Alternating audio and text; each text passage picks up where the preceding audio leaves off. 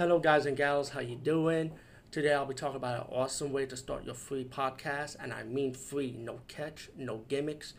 It's totally free, easy to edit, easy to record, and easy to promote and monetize your podcast.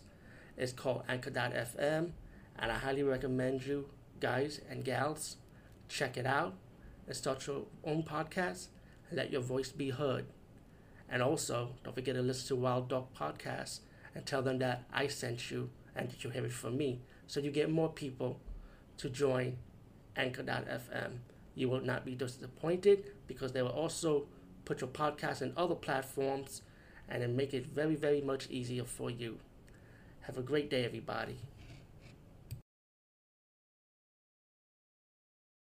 And, excuse me, sorry about that. I had to pause it. His phone just rang and don't you ever hate when you have you use the answer machine and let them answer? Because you gotta make sure who's calling you because you don't want nobody annoying to talk to. You know, it's, usually I have that. I let the answer machine do the talking for me.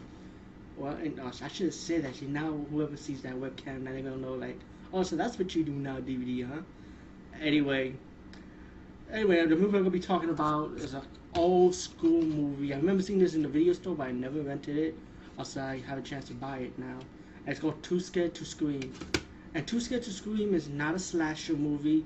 If you look at the cover, you'll think it's a slasher. It's not a slasher. It's like a mystery, suspense, thriller, drama, giallo movie. All that in one. But I definitely enjoyed it, man. It was a good mystery movie. At first, I thought it was like predictable, but the ending got me off guard, and I, at the same time, I, I had that "what the fuck" moment, and only I can say the "what the fuck" like that really good. and um, it's a killer, right? Killing women in, in a complex of building, the rich building, and the doorman named Vincent knows he's getting accused by this cop, and the cop want to know if he's the killer. I'm not gonna tell you if he's the killer, but if you see the movie, take a guess who who was. But let's just say the killer is like is right under your nose, but you just never expected it, and especially for the especially the killer's reason what you want to say is like, oh fuck, what? You know? But it was like women getting killed in the building, and that's what. The, and you only have like about, you don't have too much death scenes in the movie, and it's not really gory or anything. It has blood, but um, and, and besides that, it is an enjoyable movie, and plus the, you have a subplot with the cop. You know, while he's doing his investigation, he also have his um issues. He you know with um with another cop and this woman that he's really caring for, you know, he's involved with. So um, check it out. Um, Too Scared to Scream.